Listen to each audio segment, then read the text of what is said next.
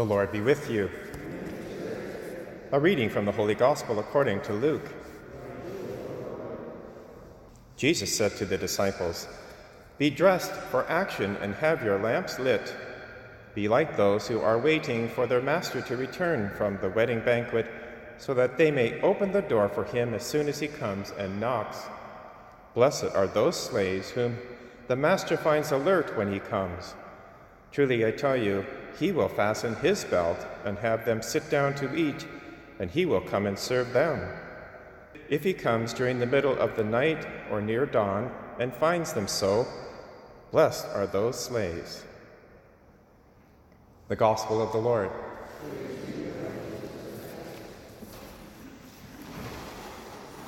Today we celebrate St. Paul of the Cross. He was born in 1694 in northern Italy, and from a very early age as a child, he developed a very interesting spiritual exercise. What he did was allow any pains or sufferings that he endured in his life to focus his attention more and more on the cross and the passion of Christ. And he did this even for very small annoyances. He learned a number of things. It permitted him to gradually forget the self, or not putting the self first in everything. He devoted his life to serving the poor and ministering to the dying. He led a very austere life and soon began to attract other like minded followers. And eventually he would found the Passionist order of priests and the Passionist order of nuns, and together they would have a major impact on serving the poor and suffering all over the world. This brings us into our readings today, particularly this very important chapter 5 of St. Paul's letter to the Romans, where St. Paul contrasts the sin of Adam and Eve with the sacrifice of Christ.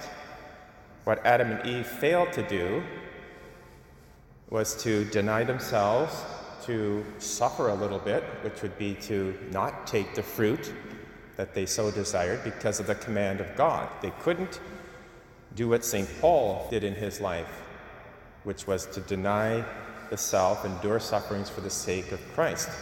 So they gave in to the temptation, they took what they shouldn't have, and plunged the world into what's called the original sin, and this is what Paul is addressing here in Romans chapter 5 the contrast between the sin of the first Adam and the grace of the new Adam, Jesus Christ. Paul says, quoting from Romans chapter 5, just as sin came into the world through one man, and death came through sin, so death spread to all because all have sinned.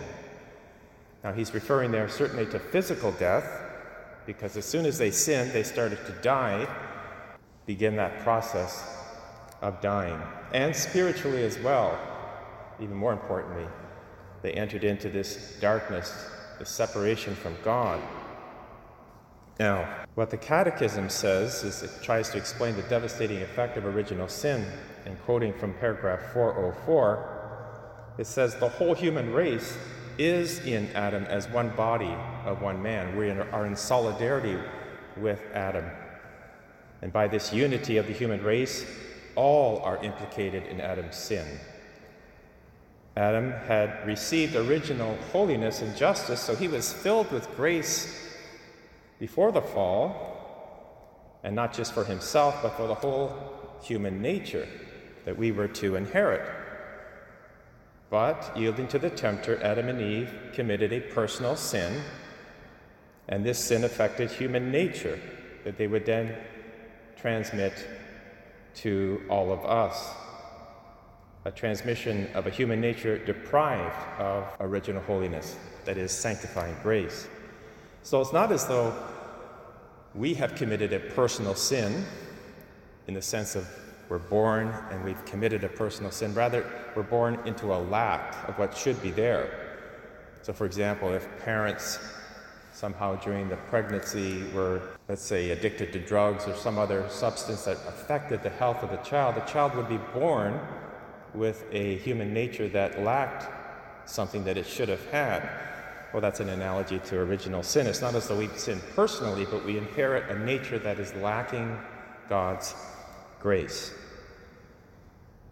Paragraph 405 of the Catechism says original sin is a deprivation of original holiness and justice. Human nature is wounded in the natural powers proper to it.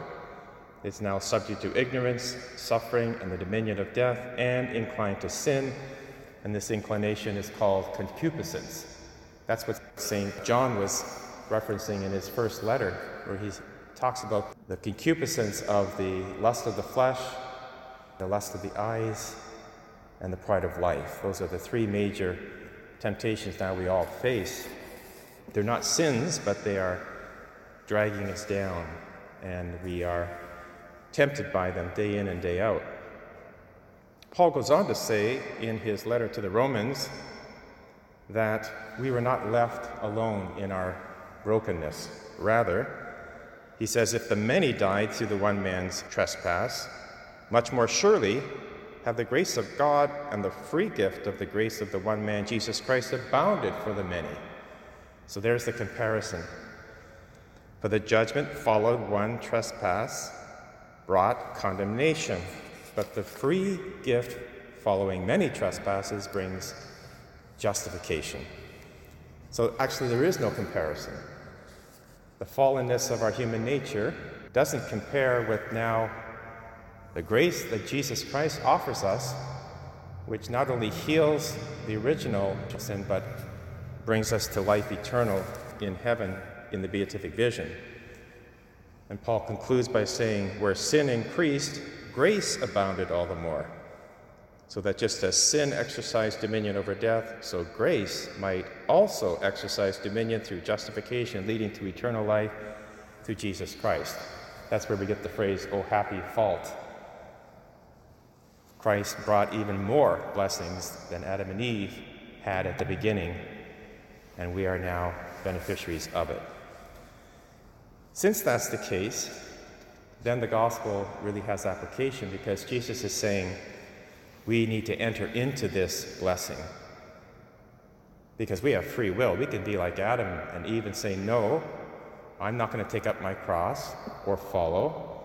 I will slide into these great temptations. Jesus says, Rather be dressed for action, have your lamps lit. Be like those who are waiting for their master to return from the wedding banquet, so that they may open the door for him as soon as he comes and knocks. Blessed are those slaves whom the master finds alert. When he comes, truly I tell you, he will fasten his belt and have them sit down to eat, and he will come and serve them. Well, that's precisely what we're doing here this afternoon. Christ has invited us to his banquet. He now is going to serve us with the best meal possible, with his own very presence, just abounding in grace. So we go from grace to grace, from blessing to blessing, because we have decided to follow and say yes and cooperate with that grace. And now Christ is serving us in the Eucharist. So Our response should be that of the psalmist I delight to do your will, O Lord. Your law is within my heart. And I have told the glad news of deliverance to the great congregation. I have not restrained my lips. I have not hidden your saving help within my heart. I have spoken of your faithfulness and your salvation. That's what we're called to do now, is share this great blessing that God has given us in Christ and bring others who are suffering still in these sins, these temptations, this fallenness, and yet we can bring them into this great blessing by sharing how we have been impacted by this grace. So let us pray.